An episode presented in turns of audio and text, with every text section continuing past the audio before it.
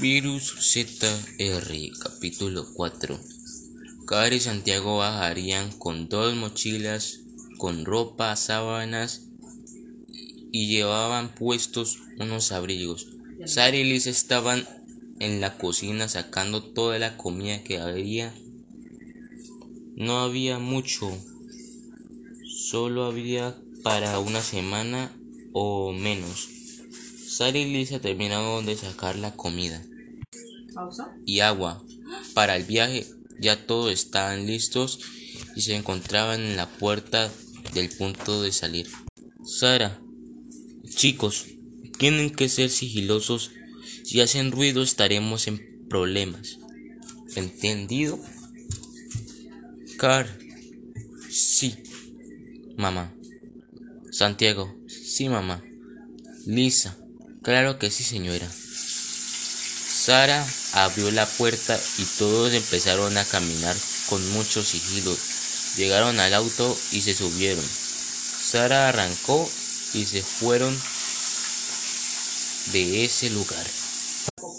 Llevamos, llevábamos un rato en el auto. A lo lejos vimos una gasolinera.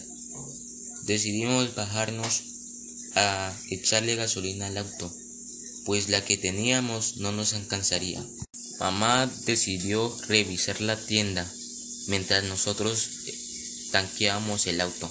Sara entró en la tienda. Estaba revisando a ver si había comida.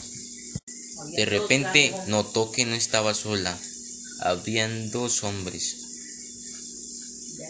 ya infectados. Estaban sangrando por los ojos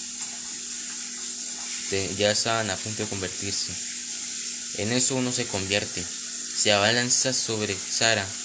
Sara saca un cuchillo que estaba escondido en su abrigo y lo logra apuñalar en la cabeza.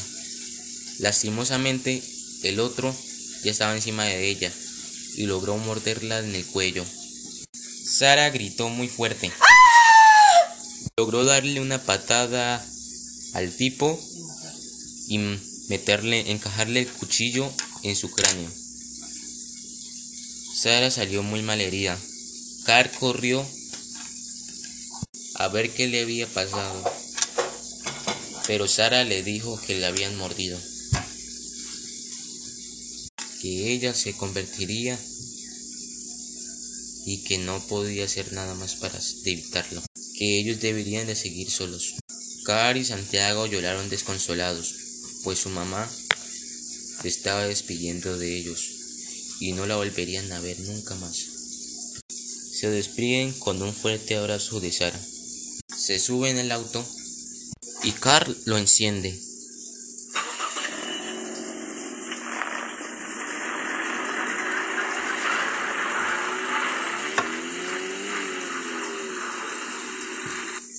A lo lejos Santiago vio cómo su madre se despedía